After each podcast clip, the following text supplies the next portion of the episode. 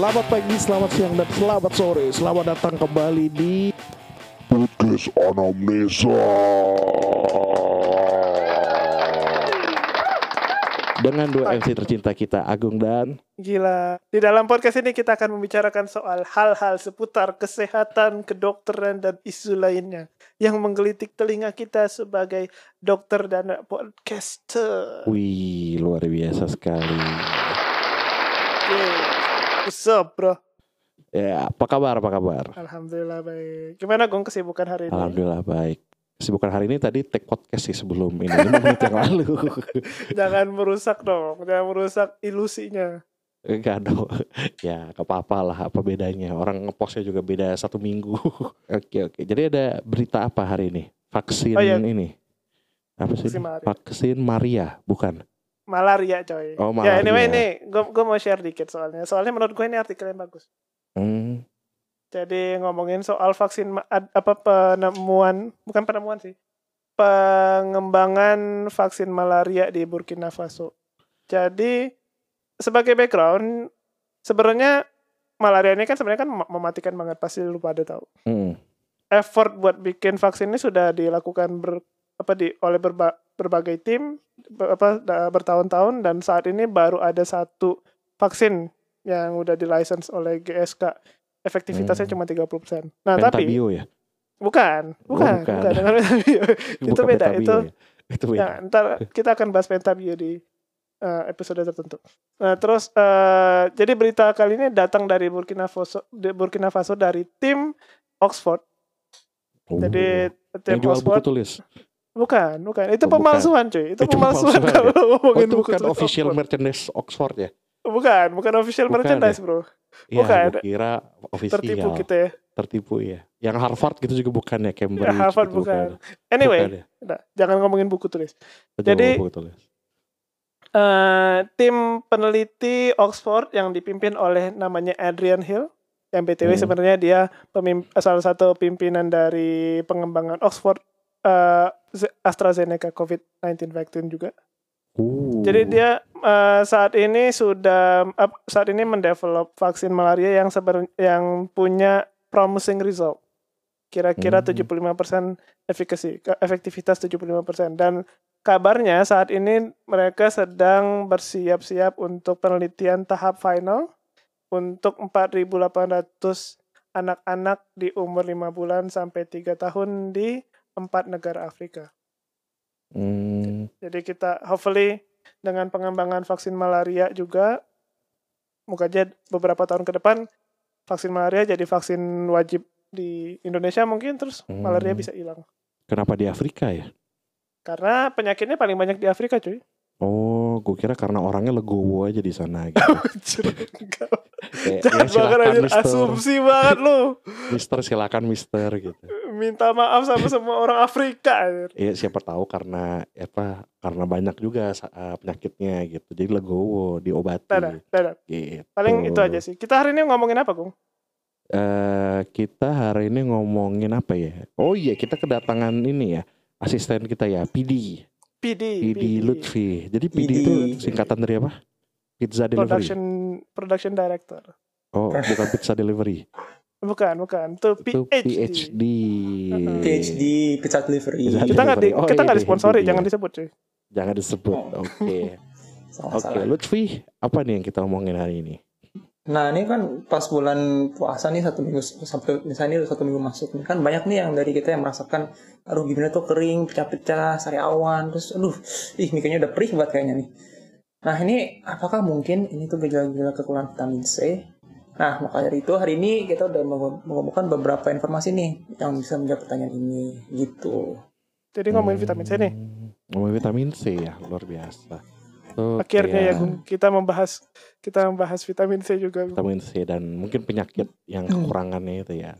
Mm-mm. Nah ini ini sebelum kita bahas-bahasnya apa sih vitamin C ini sebenarnya nih? Nah, itu yang bisa jawab tentu ini dokter Gilang yang Iya nih Profesor Dr. Gilang nih pasti. dia ini satu tahun di Australia uh, urusan biologi molekuler. Buset. Gila, Jangan dengan jangan menyebut masa lalu itu, Bro. Itu sampai nggak lebaran loh dia lu kemarin. Masa lalu yang berat itu bro. Orang-orang pada jalan-jalan, ya. gue tiap hari ke kantor mulu buat ngurusin tikus anjir. Oh, tapi langsung jadi best apa? Lo dapat apa sih? Apa sih istilahnya? Best Dean, best Dean student. Award, Dean Award, Best Dean Student. Awards, wah gila. Wih, Apa sih artinya itu? mantap. Luar biasa. Terus Ya udah, udah, udah. Tolong jelasin dong kok gitu. Hmm. Oke, dokter. jadi buat buat pertanyaan soal vitamin C itu, jadi kan kita mesti tahu dulu nih vitamin itu apaan.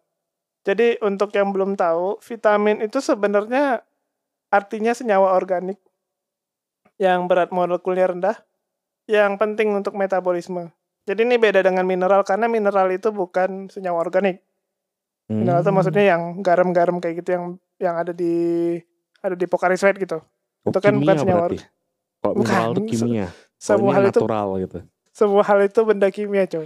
Oh gitu. Semua benda itu benda itu ilusi kimia. saja natural itu ilusi saja cuman anyway itu senyawa organik jadinya senyawa yang yang senyawa organik yang dibutuhkan untuk proses metabolisme dan ke- kita butuhnya sebenarnya kecil aja nggak nggak kayak nggak kayak karbohidrat yang tiap hari mesti makan tapi tetap kita butuh in some degree apa in some dose in a small dose dan kalau misalnya kekurangan pasti dia bisa bikin penyakit tertentu yang unik untuk setiap vitamin Nah, vitamin itu sendiri sebenarnya di istilahnya itu muncul dari seorang kimiawan namanya Casimir Funk. Funk, bro. Hmm. Nah, dari kata vita, dari kata vita, life, kehidupan, sama amin. Amin tuh jadi maksudnya Amin Eh, paling serius ya? bukan Amin. Amin Malah paling serius. amin gitu. Bukan ya? bukan, bukan. Jadi itu karena asumsi kalau misalnya zat-zat vitamin itu sebenarnya senyawa amin semua, tapi ternyata enggak. Hmm. Nah, terus ini kalau misalnya kalau misalnya kalau misalnya dulu tuh vitamin C tuh cara ditemukannya gimana ya? Prof Gilang. Kan dulu kan kita nggak ada mikroskop mikroskop. Tanya sama itu, sama tanya sama Lim Agung, Kaisar Lim Agung. Kok nanya saya ya? Tapi ya nggak apa-apa lah. Udah ada contekannya juga. Si anjir.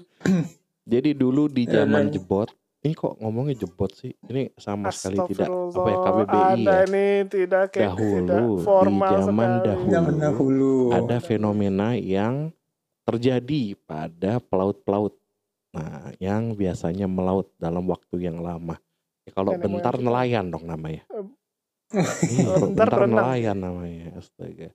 Nah, jadi kan dia melaut itu kan ya sampai sekarang juga kalau naik yah atau apa kan lama gitu kan ya misalnya eh waktu itu kemarin gue lihat kayak eh Jakarta Balikpapan katanya dua minggu tiga minggu gitu Lama ya. lama cuy Dulu lama-lama ya gitu. kalau misalnya jalan. Yoi. Ah. Nah, nah di saat yang kayak gitu tuh pas lagi zaman zamannya kapal kan apalagi kalau kita tahu zaman penjajahan eh, apa orang dari Belanda ke Indonesia naik kapal lu bayangin tuh berapa lama tuh naik kapal laut dari Belanda ke Indonesia atau orang Portugis. Nah itu banyak orang-orangnya itu dia da- kayak kena penyakit di mana dia itu jadi gampang berdarah, gampang luka, terus jadi tulang-tulangnya tuh gampang patah, terus eh, apa namanya jadi kayak eh, ringkih-ringkih gitu eh, apa namanya Hmm, gitu. eh, orang-orangnya. Nah, yang disebut jadi scurvy penyakitnya. Nah, scurvy itu dinamakan disease of discovery karena yang dapat itu ada pelaut-pelaut yang berpergian mencari ilmu atau berdagang. Ya sama lah kayak yang apa orang Belanda yang ke sini atau orang Portugis yang dia mau nyari rempah-rempah gitu atau yang mau melakukan kolonisasi. Nah, berguguran nih karena waktu itu belum tahu karena apa. Nah, lalu pada tahun 1747 seorang bernama James Lynn mencoba eksperimen untuk mengatasi masalah scurvy. Dia mengetes 6 jenis pengobatan pada 12 orang dan ditemukan bahwa jeruk dan lemon ini mampu membuat pelaut dengan scurvy. Gitu. Lalu setelahnya 200 tahun setelahnya ditemukanlah vitamin C oleh seorang peneliti bernama Albert Zen Georgi di tahun 1928. Kalau dari namanya nih kayaknya orang ini ya Indramayu kayaknya. Ya, so Nggak kayak orang Garut deh. Orang Garut ya mungkin ya. ke- kebanggaan Indonesia. Nah ini Gilang udah Yoi. tahu belum Indramayu dari mana? Ya dekat sini lah. Enggak, Gimana, yo? deket-deket banget juga sih. Tergantung persepsi lu semuanya dekat bro. Iya, Kok di peta mungkin berapa senti bener. Gitulah Mas Lutfi kira-kira. Oke. Nah, nih Mas kita masuk kita lanjut ke berikutnya nih. Ini fungsi vitamin C itu apa ya? Fungsi vitamin C itu sebenarnya dibutuhkan untuk beberapa hal. Yang paling utama itu vitamin C itu antioksidan. apa sih maksudnya antioksidan? Berarti dia melindungi dari radikal bebas. Kalau misalnya lu banyak Hmm, Eh, teroris gitu ya? Ya itu itu Bukan itu, ya, ra- itu radikalisme. Oh, beda ya. beda beda. Istilahnya beda. Jangan. Eh, jadi radikal bebas itu merupakan eh, zat-zat atau eh, zat-zat yang bisa merusak sel, yang bisa merusak DNA. Jadinya vitamin C ini bisa membantu tubuh kita melindungi jangan sampai ada kerusakan sel yang bisa menyebabkan eh, penuaan, bisa menyebabkan kanker juga. Hmm. Jadi sebenarnya bagus sih gitu. Eh, terus dia juga bisa melindungi pembuluh darah dan jantung dari penyakit koroner dan dia juga ya jelas melawan aging in some ways walaupun evidence-nya nggak terlalu kuat. Nah yang lebih penting yang lebih umum adalah dia membantu penyembuhan luka karena karena vitamin C itu penting Hmm. dalam terbentuknya jaringan ikat tubuh. Hmm. Jadi, Makanya kalau misalnya kekurangan vitamin C salah satu tanda yang paling umum yang biasanya diomongin yang klasik ya itu sariawan. Hmm. Nah, terus kalau ada juga Iya, iya, iya. istilahnya katanya kalau vitamin C dosis tinggi bisa menyembuhkan dari penyakit virus, cuman ya eh, eh, itu nggak ada nggak ada evidence kuatnya sih. Hmm, kalau bikin putih Oh, gimana? gitu. Nah itu itu gue nggak tahu sih. Kayaknya sih, kayaknya sih ada ada praktis yang sering, tapi kalau dibilang buktinya sih kayaknya enggak. Walaupun secara teknis dia mem- membantu melawan antioksidan. Jadi kalau misalnya Hmm. penua, kalau kita ngom- ngomong putih sih gue nggak tahu, tapi kalau ngomong penuaan mungkin ada efek jangka panjang. Hmm, jadi orang apa influencer-influencer suntik vitamin C itu kayaknya salah tuh ya.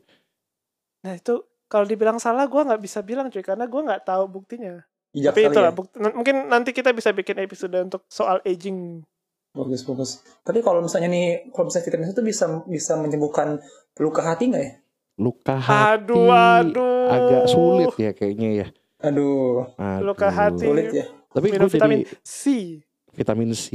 Tapi Iya. ide juga cuy, apa namanya? Lu pada baca Naruto nggak sih dulu? Of course bro. Itu kan ada rasengan shuriken tuh kan menyerang sel-sel. Nah itu bisa melindungi kita gak ya vitamin C itu? Kan dia nyerangnya sel itu kan. Dia bisa Ya. Mungkin ya. Gue inget, gue inget komiknya. Gue inget Iya, ada gambaran kayak gitu. Merusak sel secara gitu. permanen. merusak sel secara permanen kata rasengan Heeh. shuriken itu. Gak bisa sembuh. Amaterasu. Amaterasu gitu. Bisa gak ya vitamin C ya? Mungkin Mungkin, ditaburin vitamin C. Ya mungkin dulu apa kekurangan vitamin C diartikan dengan sharingan dengan dan lain-lain. Ya, gitu. bisa. Nah, ini lanjut nih ke chapter berikutnya nih. Nah, kalau kan tadi kan kita sudah bahas tentang scurvy dan dan sebagainya kan. Ini gejala-gejalanya tuh apa aja ya? Kalau misalnya scurvy ataupun mungkin yang sebelum scurvy kan mungkin ada gejala-gejala sebelum scurvy. Kan kalau scurvy udah parah banget berarti kan ini. Kalau misalnya masih kekurangan tapi masih sebelum scurvy itu gejalanya apa aja kayak? Nah, biasanya sih kalau kekurangan vitamin C ini yang yang sebelum scurvy itu tanda-tandanya eh, bisa jadi kulit kasar kering ini yang sebelum scurvy ya. Terus rambut bisa jadi apa lurus jadi krit, eh, jadi agak keriting, jadi kayak kurang sehat gitu rambutnya. Terus gampang memar, jedot, terus sendi yang gampang sakit dan mengkak, lalu gusi gampang berdarah atau juga mungkin dari sariawan terus juga lemes. Tapi kalau dari scurvy yang tadi eh, udah gue jelasin jadi luka-luka kecil-kecil tuh bisa jadi ulcer, terus pendarahan pada gusi yang lama-lama jadi menghitam, tulang-tulang jadi gampang patah, terus juga apa namanya menyebabkan eh, ringkih lah badannya gitu. Nah itu semua karena vitamin C apa tubuh itu jadi susah untuk produksi kolagen, jadi gampang ringkih lah sebenarnya. Fun fact-nya jumlah orang yang meninggal gara-gara scurvy infeksi tiga kali lebih banyak dibanding orang yang meninggal karena perang sipil Amerika. Ya mungkin juga bisa dibayangkan saat itu orang tuh rata-rata semua keluar kan pengen cari daerah baru dan pasti banyak banget yang meninggal saat itu dengan karena ada scurvy. Nah setelah itu Sama dah- zaman dulu ini coy. Hmm? Zaman dulu agrikultur tuh masih belum bagus. Hmm, tapi Indonesia dari dulu bagus. Ya lu kagak tahu aja cuy di apa orang-orang Indonesia mungkin banyak penyakit lain yang lebih berat kayak apa sih namanya kwashiorkor. Oh, Wah, itu berat tuh kasihan tuh Oh, orang-orangnya. marasmus. Iya tuh. Malas. Si banyak ya yang kayak gitu tuh. Kwashiorkor. Tapi kan kita ada mangga, kita ada jambu, gampang. Enggak, enggak juga sih. Emang tanah kita bagus masalahnya, we. Kalau di Eropa dia baru baru mau nanam sebentar udah udah musim dingin, udah musim apa. Hidupnya susah. Hidupnya agak ini. Gitu. Kira-kira itu sih kalau vitamin C eh, Mas Lutfi. Oke. Nah, lanjut nih. Kalau misalnya sumber-sumber vitamin C dari vitamin C itu dari mana ya? Vitamin C ada dari jeruk lemon kayak eh, Agung bilang tadi. Ada juga dari simpelnya buah-buahan yang agak asam, Hmm. eh, strawberry Yang ada. kecut-kecut gitu ya? Hah? Ya yang kecut-kecut. Karena emang Yang kecut- vitamin C, askor apa asam ascorbat itu emang eh, lumayan lumayan asam in nature. Ya namanya asam ascorbat jadi Hmm, emang asam jadi ya. asam terus dia ada juga di sayur-sayur kayak paprika sama brokoli. Da- Dan ada juga yang pasti lo tahu suplemen-suplemen kayak apa sih di apa di minimarket banyak itu nggak masalah. Cuman yang perlu diketahui itu sebenarnya kebutuhan vitamin C itu sebenarnya nggak terlalu tinggi kalau kita bandingin sama suplemen yang ada di pasaran. Hmm, betul. Karena Hmm. karena dia apa kita cuman butuh berapa sih di bawah 100 mg per hari untuk orang normal Sedikit ya? dan selama kita nggak malnu nggak malnutrisi harusnya sih gizi untuk vitamin C itu kecukupin terus Sebenarnya vitamin C yang di puskesmas pun yang sediaan yang generik tuh bukan 500 gram kan, 250 apa 100 gitu. bener coy cuman kecil-kecil kecil. kayaknya 250 300 Mm-mm. jadi agak berlebihan juga karena untuk beberapa orang vitamin C kebanyakan itu nggak bagus juga karena dia bisa bikin iritasi lambung Asam soalnya dasarnya. benar kayak yang kita bahas di Oh, episode iya, iya. sebelumnya kalau belum dengar Mm-mm. Episode apa tuh? Oke. episode soal mah coy Oh iya. gimana. Jadi ya itulah Oh, sumber-sumber oke. vitamin C. Jadi kesimpulannya vitamin C itu yang penting. Ya kok nggak? Eh, enggak sih semua vitamin juga penting sih. We. Kita nggak boleh terlalu apa ya favoritism gitu kayaknya kurang baik. gitu ya. Iya, iya deh. Cuman kan kita bahas vitamin C sekarang coy. Oh iya juga. Betul betul. Saya setuju dengan dokter Gilang luar biasa. Jadi pertanyaannya tadi kalau soal vitamin C itu menye- eh, puasa bibir pecah-pecah karena kurang vitamin C, kira-kira gimana kok? Eh, bisa dehidrasi dulu sih sebelum vitamin C. Ya, Sebetulnya. Tapi Batal dulu berarti ya, batal dulu. iya batalin dulu aja puasanya. Mungkin Ujung-ujungnya bukan vitamin C. Sebelum vitamin C batal dulu. nggak apa-apa buat bridging dulu.